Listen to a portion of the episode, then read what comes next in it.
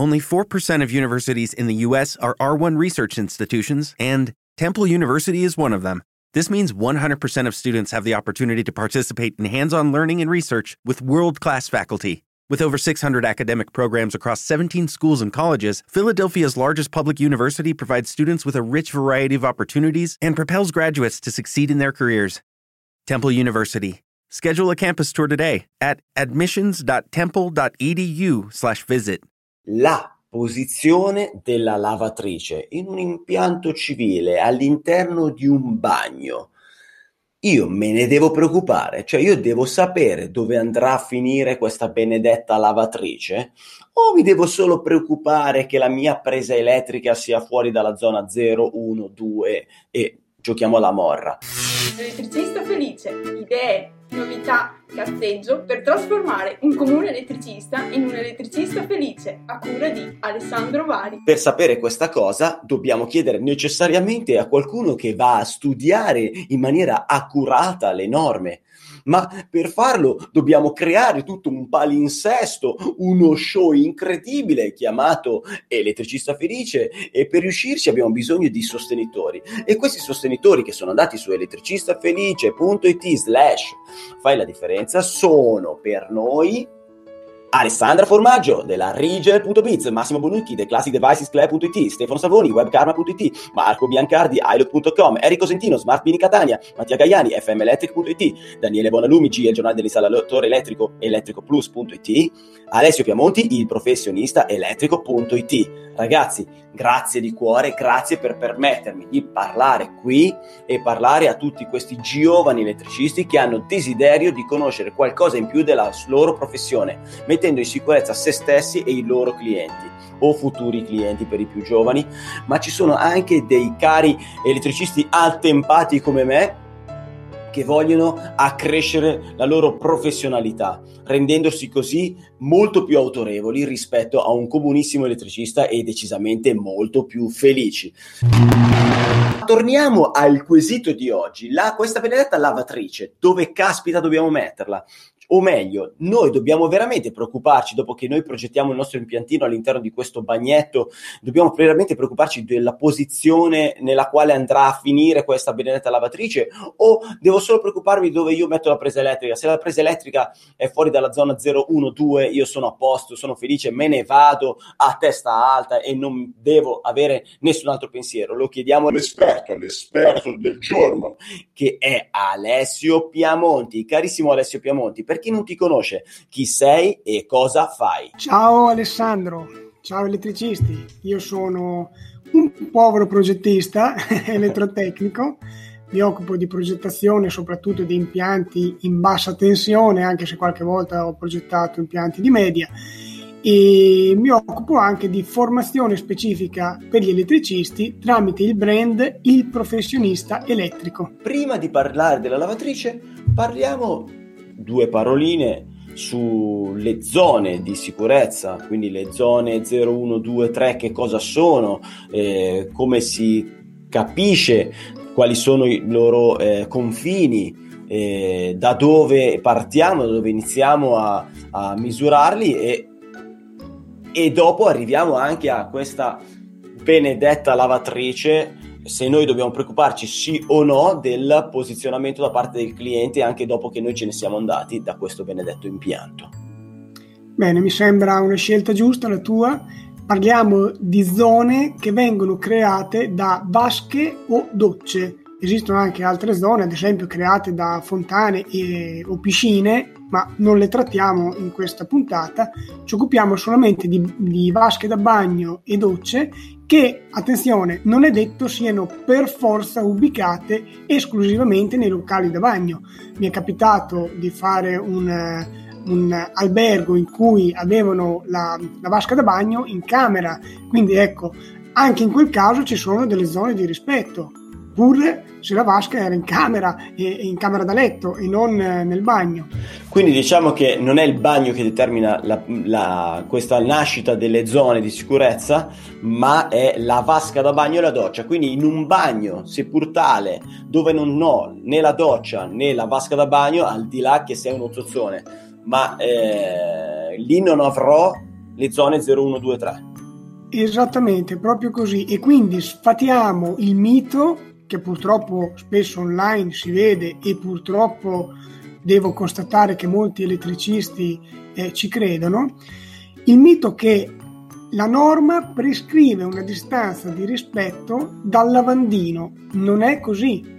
Non c'è nessuna distanza di rispetto dal lavandino, dal punto in cui fuoriesce l'acqua, dal punto di scarico dell'acqua. Le distanze di rispetto della norma riguardano solamente eh, la, quelle in cui c'è la presenza della vasca o della doccia. Poi è chiaro ed è ovvio che mettere una presa sopra il lavandino è una cagata perché eh, ci può schizzare l'acqua e quindi se la teniamo un po' più distante è meglio, penso che sia abbastanza palese, però non possiamo dire che c'è un obbligo normativo di tenere la presa a una certa distanza.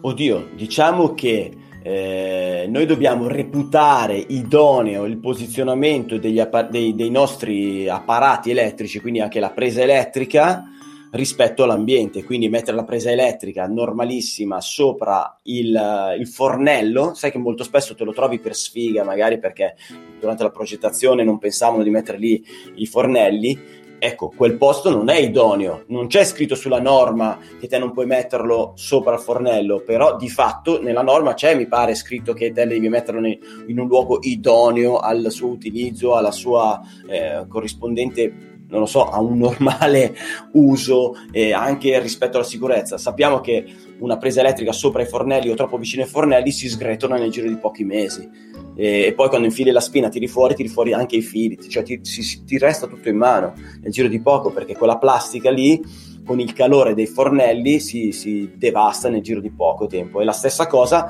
te correggimi ovviamente se dico una cagata, che io sono fonte inesauribile di cagate, eh?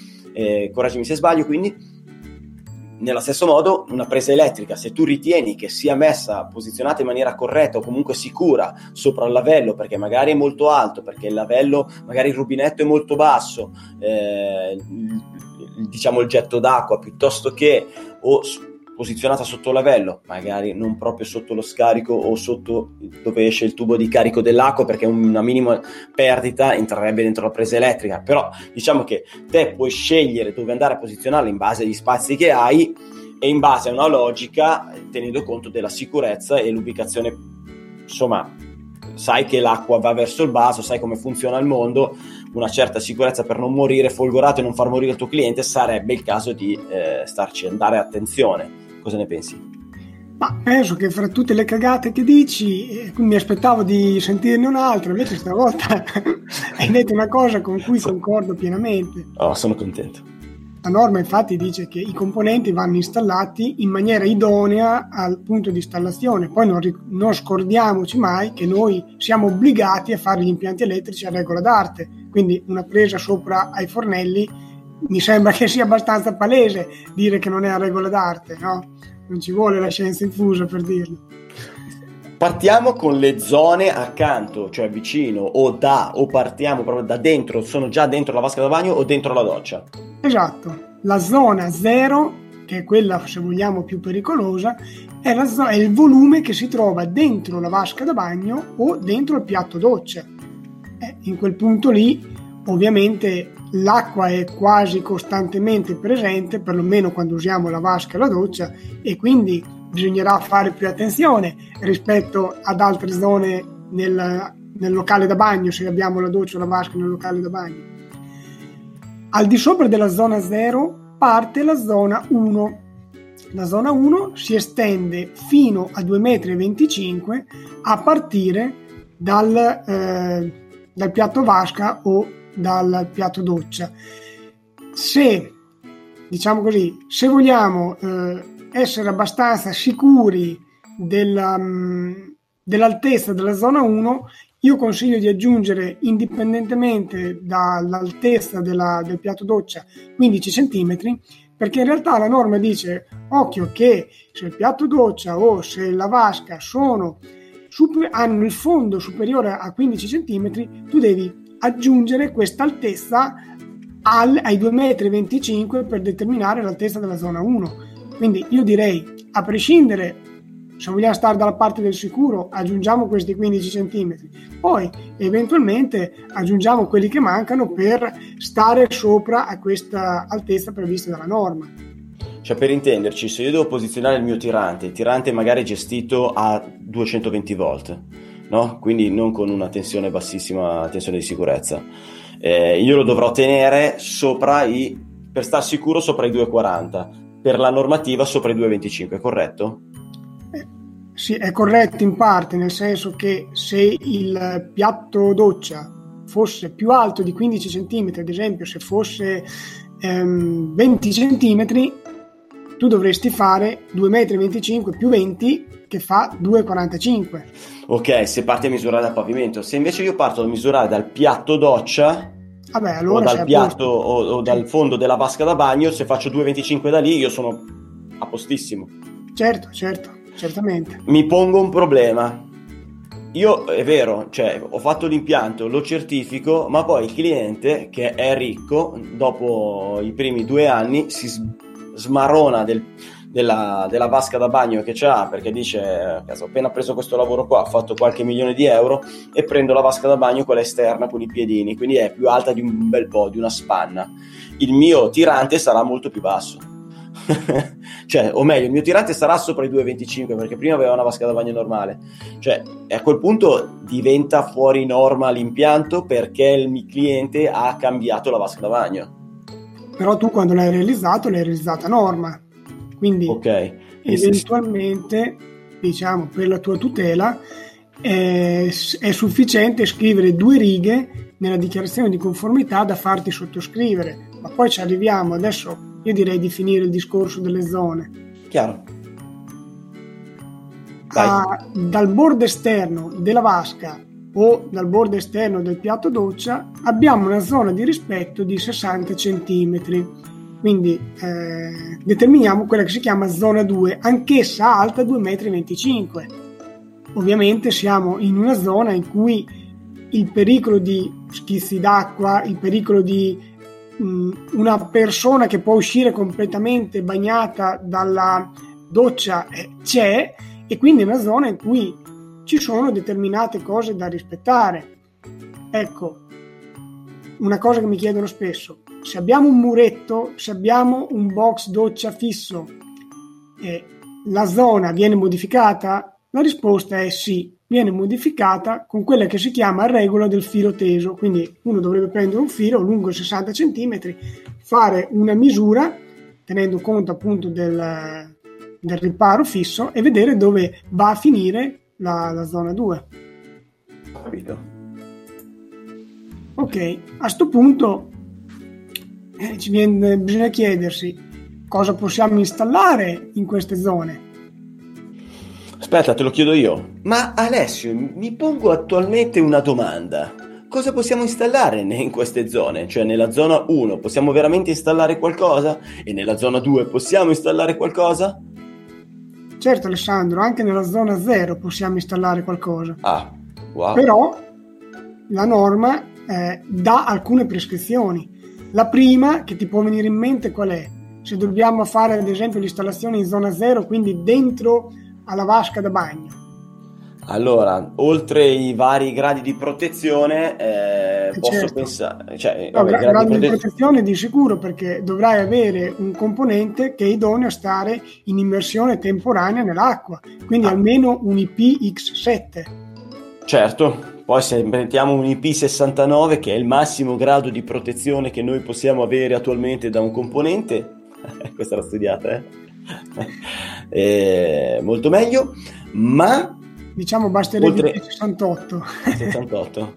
no, è ma... giusto che il 69 è l'ultimo, però è un discorso lungo. Diciamo no, che... va bene, va bene. Volevo fare lo sborrone perché ne abbiamo parlato nella scorsa puntata dei gradi di protezione. allora, eh, perso il filo del discorso, dicevo, ma non basta solo il grado di protezione, almeno per stare nella zona zero. Cioè, eh certo. dovrebbe esserci, che ne so, un trasformatore di isolamento, di sicurezza di isolamento. Sì, il trasformatore di sicurezza è un particolare trasformatore di isolamento che al secondario ha una tensione molto bassa. E per poter installare componenti in quella zona la norma chiede che in corrente alternata non vengano superati 12 volt. Quindi se abbiamo un faretto SELV, un faretto a bassissima tensione con grado IP so, 67, va bene, lo possiamo mettere. Ok. Eh, allora, io ho in mente le, una piscina di un cliente dove vado a cambiare i fari. Eh, lì c'è il trasformatore di sicurezza ma sai che eh, in, in, solo in, in, linea totalmente teorica sono i P67 i fari perché di fatto sono sempre pieni d'acqua e in funzione. Allora, attenzione, attenzione a due cose, è per quello che prima ti ho detto, attento al grado P69. Facciamo una, un piccolo punto di chiarezza sui gradi di protezione. Ti ricordi l'altra volta che abbiamo detto i vari gradi di protezione? La seconda cifra rappresenta la eh, protezione dalla penetrazione di liquidi, no? I numeri vanno da 1 a 9. Ora, dall'1 al 5, anzi scusa, dall'1 al 6, questi numeri rappresentano la protezione contro la penetrazione di acqua che può essere eh, gocciolamento, può essere acqua inclinata, so, 60 gradi tipo la pioggia, può essere spruzzi d'acqua da ogni direzione, schizzi d'acqua, ondate, quindi getti potenti d'acqua. Se un apparecchio non so, ha un grado di protezione che finisce col 6 come seconda cifra, riesce a resistere a eh, getti potenti d'acqua o ondate, però non è detto, non è detto che riesca a sopportare l'immersione. Mm-hmm. Stessa cosa, se io ho un apparecchio che riesce a sopportare l'immersione temporanea, perché ad esempio ha il 7 come ultima cifra, non è detto che però riesca a sopportare i getti d'acqua. Ecco perché, ad esempio, per le piscine, quando installi i faretti viene chiesto un doppio grado di protezione, sia ah. l'8, perché è immersione continuativa, sia il 5 come seconda cifra che è protezione dai getti d'acqua. Ok, eh, ok. Se uno svuota la piscina e poi lava col cannello dell'acqua, eh, c'è caso che l'acqua ci vada dentro. Quindi quell'apparecchio certo. non è idoneo per riuscire a proteggersi da un getto d'acqua che viene puntato sul faro. Ho capito, chiarissimo. Scusa che l'ho fatta lunga, però dai, la volevo no, dire. Vabbè, abbiamo dato un bel chiarimento. No, no, ti ringrazio, ci mancherebbe. Sono minuti preziosi. Per qualcuno potrebbe essere più che utile tuo, questa tua specifica. Bene, quindi andando avanti nella zona 1, stessa identica cosa, quindi... It is Ryan here and I have a question for you. What do you do when you win? Like, are you a fist pumper? a woohooer, a hand clapper, a high fiver. I kind of like the high five, but if you want to hone in on those winning moves, check out Chumba Casino. At ChumbaCasino.com, choose from hundreds of social casino style games for your chance to redeem serious cash prizes. There are new game releases weekly, plus free daily bonuses. So don't wait. Start having the most fun ever at ChumbaCasino.com. No purchase necessary. BGW. Void were prohibited by law. See terms and conditions. 18 plus. Massimo 12 volt in corrente alternata o 30 volt in corrente continua e il grado di protezione eh, può essere anche ridotto al 4, quindi protezione da schizzi d'acqua in ogni direzione. Se siamo in zona 2, cosa facciamo in zona 2? Ce lo possiamo mettere, cioè possiamo mettere una presa a 230 volt a meno di 60 cm dal bordo esterno della doccia? Ma provo a dire una cagata. Allora, normalmente no, ma se abbiamo un trasformatore di isolamento, sì? Di sicurezza? No. Ok, se abbiamo, se abbiamo, condizioni particolari si possono fare tante cose, okay. ma nel momento in cui abbiamo la classica presa a 230 volt eh, che ci andiamo a collegare alla lavatrice, visto che parliamo di lavatrice, certo. non possiamo averla a meno di 60 cm rispetto alla parte esterna della vasca o del piatto doccia. Perfetto. E quindi all'interno della zona 2 non si può mettere la presa elettrica. Esatto. Poi è ovvio che se ci mettiamo la, la presa da, con il suo trasformatore di isolamento fuori dalla zona 2, vabbè, va bene, ma quello dopo è un altro discorso. I comandi, i comandi non ci possono stare in zona 2. Mm, ok. E tipo qui, gli interruttori. Tipo gli interruttori. E qui quando faccio i corsi di formazione ci sono molti installatori che eh, utilizzano la domotica e mi hanno detto ma se noi abbiamo un comando in domotica ci può stare o no? Ora, se la domotica ha una tensione di sicurezza che è inferiore a 30 volte in corrente continua, ci può stare. Certo. Se invece non è così, non ci può stare. Ok. Hai capito Alessio Vannuzzi? Puoi mettere componenti di domotica anche in zona 2 in certi casi. In certi Salutiamo. casi. Oh, cioè, Alessio. Eh. Che, che, tensione utilizza la, il Connex?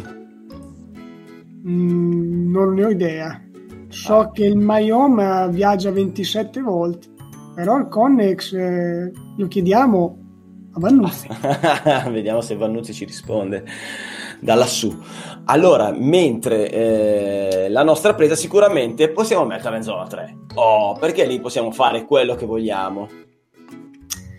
Eh, lì possiamo fare quello che vogliamo perché siamo a una certa distanza da, dall'acqua. Però la tua domanda è, ma la lavatrice, quindi un componente eh, che poi verrà collegata alla presa, ci può stare in zona 2?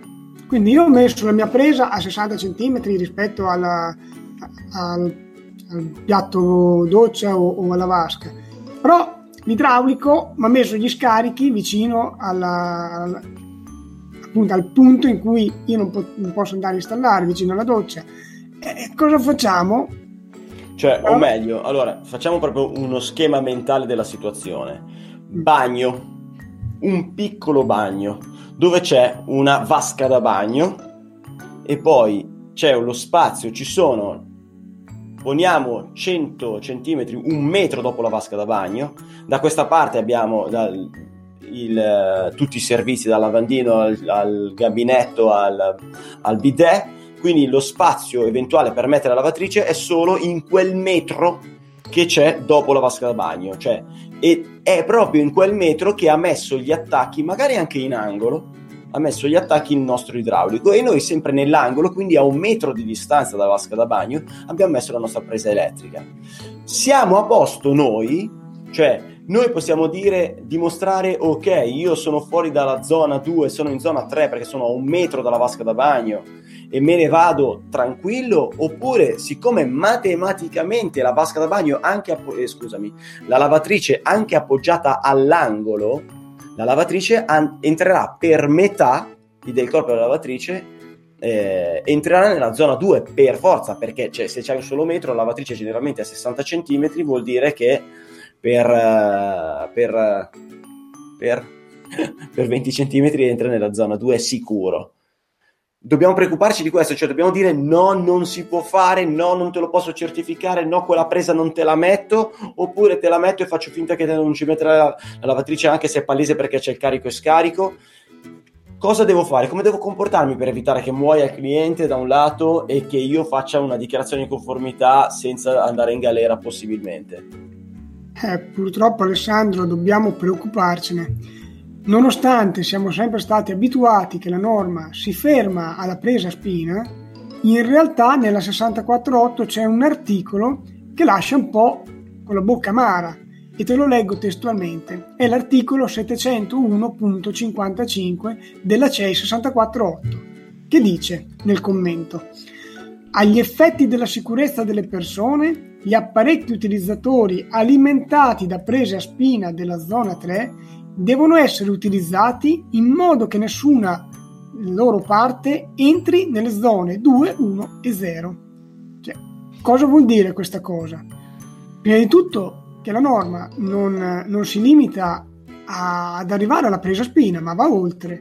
E già questa qui è anche una roba un po' eh, particolare perché effettivamente la norma si dovrebbe fermare alla presa, così come le responsabilità dell'installatore. Però cazzo c'è scritta sta roba eh, l'installatore certo. dichiara che ha seguito la 648 e quindi e poi vediamo anche un altro aspetto che lascia un po' perplessi perché in sostanza dice che se noi abbiamo la presa in zona 3 e andiamo a alimentare la lavatrice non va bene ma se noi non avessimo la presa ma avessimo un'alimentazione diretta quindi il cavo che esce direttamente dal muro In quel caso potrebbe andare bene.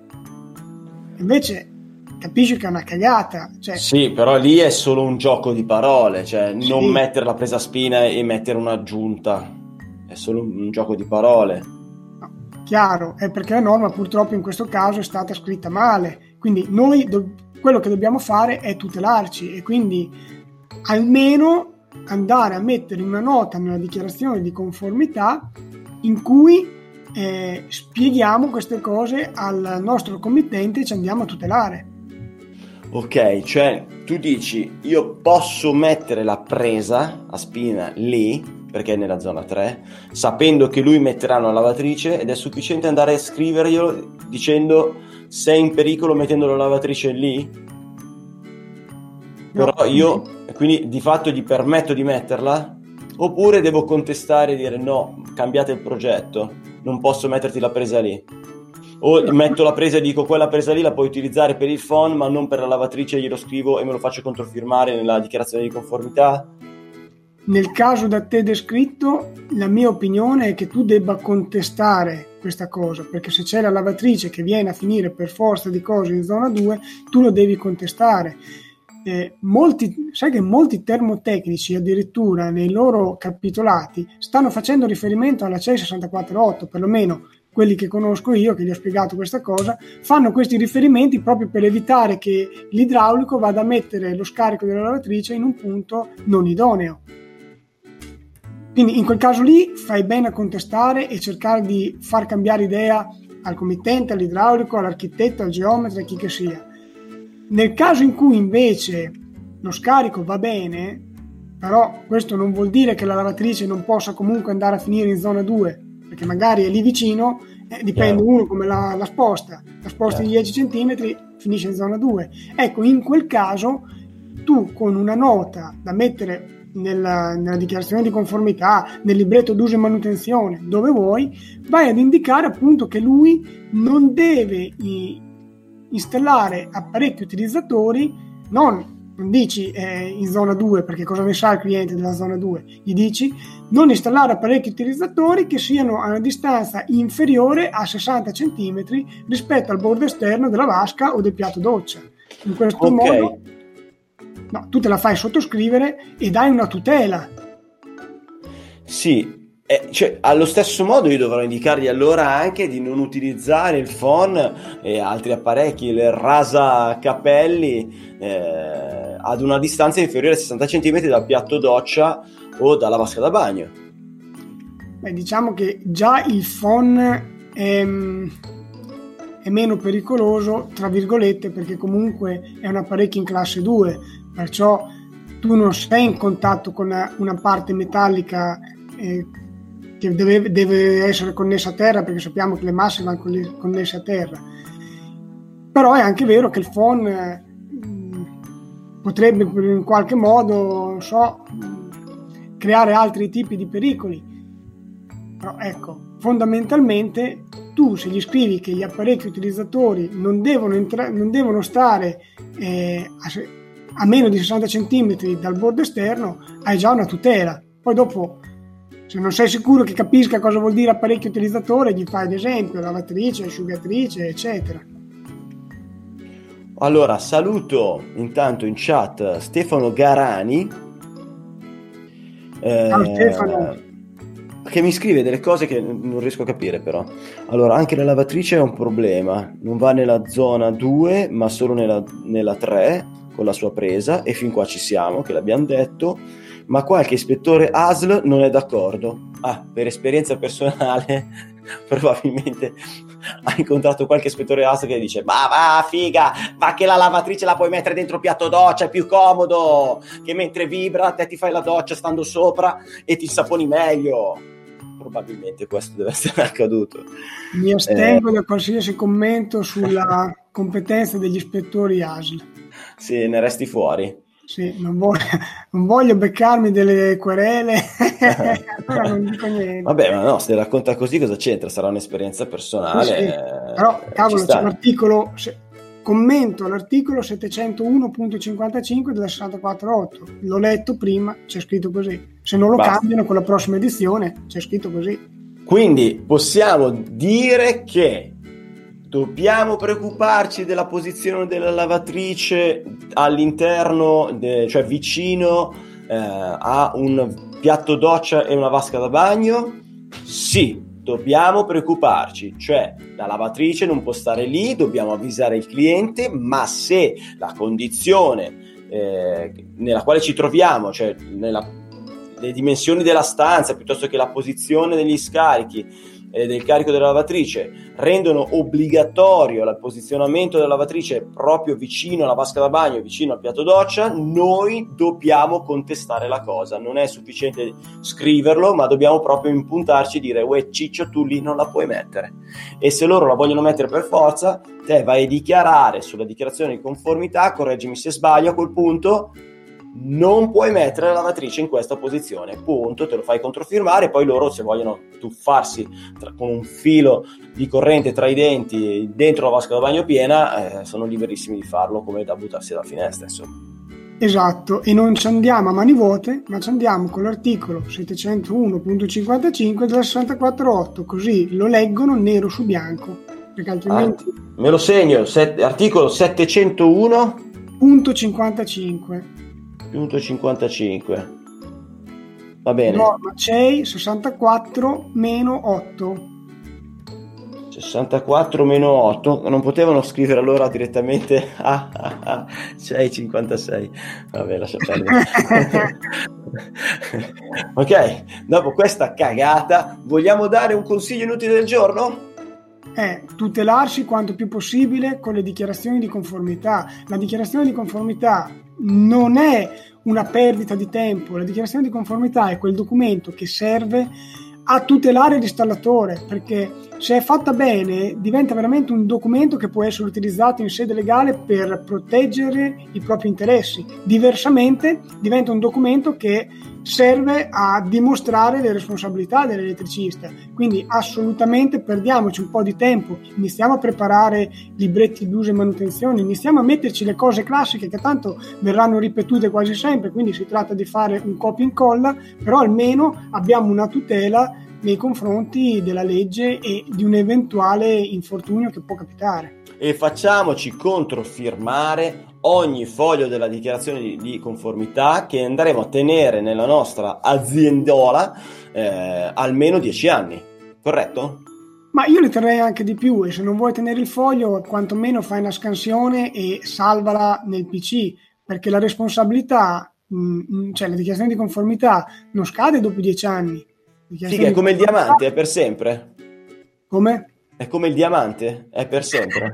Vabbè, la dichiarazione di conformità, mi sembra ne abbiamo già parlato in un'altra puntata, vale finché nessuno va a modificare quell'impianto. Poi dopo le responsabilità di chi l'ha sottoscritta calano nel tempo perché se eh, il cliente non fa mai manutenzione è ovvio che poi dopo eh, il danno ci può essere. Però il documento vero e proprio della conformità non è che ha una scadenza, Ok, ok, ok, va bene. Allora vado direttamente a costituirmi.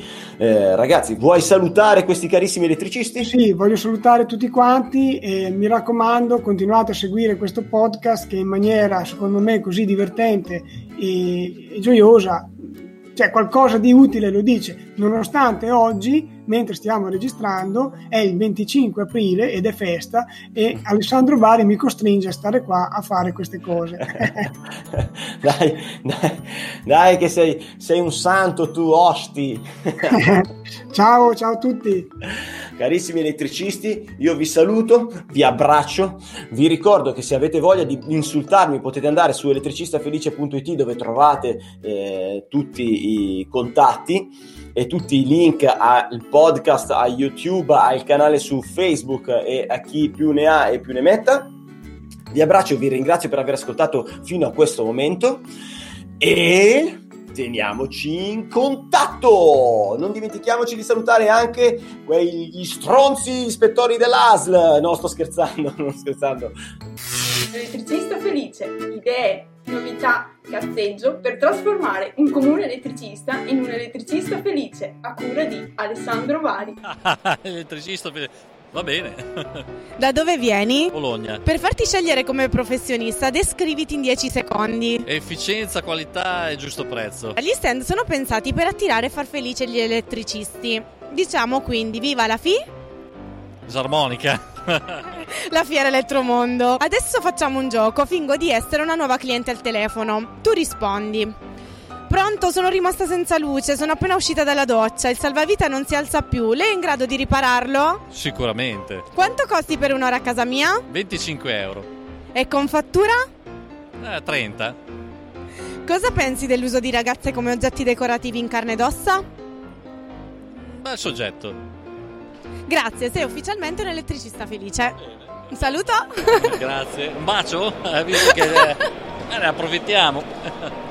Adesso basta! No, non è giornata, non ne posso più, guarda, io chiudo, eh, chiudo. Lucky Land Casino asking people what's the weirdest place you've gotten lucky? Lucky? In line at the deli, I guess? Aha, in my dentist's office. More than once, actually. Do I have to say? Yes, you do. In the car before my kids' PTA meeting. Really? Yes. Excuse me, what's the weirdest place you've gotten lucky? I never win and tell. Well, there you have it. You can get lucky anywhere playing at LuckyLandSlots.com. Play for free right now. Are you feeling lucky? No purchase necessary. Void where prohibited by law. 18 plus. Terms and conditions apply. See website for details. Lucky Land Casino asking people what's the weirdest place you've gotten lucky? Lucky? In line at the deli, I guess? Aha, in my dentist's office.